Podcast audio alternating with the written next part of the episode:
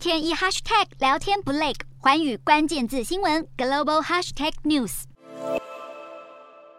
亚太地区重要的年度安全峰会——香格里拉对话进入第二天，台海议题成为重要的讨论焦点。美国国防部长奥斯汀就以“美国印太战略的下一步”为题，在大会发表演说。除了抨击共机频频在台海挑衅、破坏稳定，也表示会协助台湾维持足够的自我防卫能力。日本防卫大臣岸信夫则是罕见发表强硬评论，表示中国和俄罗斯的演习加剧东亚的安全担忧，并且呼应日本首相岸田文雄的说法，指出台海的安全和稳定。对日本和世界安全至关重要。而乌克兰总统泽伦斯基也在峰会第二天发表视讯演说，呼吁俄国停止战争。外媒记者则是提问：对于日向岸田忧心，今日乌克兰有可能会是明日东亚。泽伦斯基强调，战争不会对任何人有益，除了特定领袖之外，因此必须采取外交方式解决，以及采取预防性的行动，而非等到战争爆发造成重大人民伤亡后才有所动作。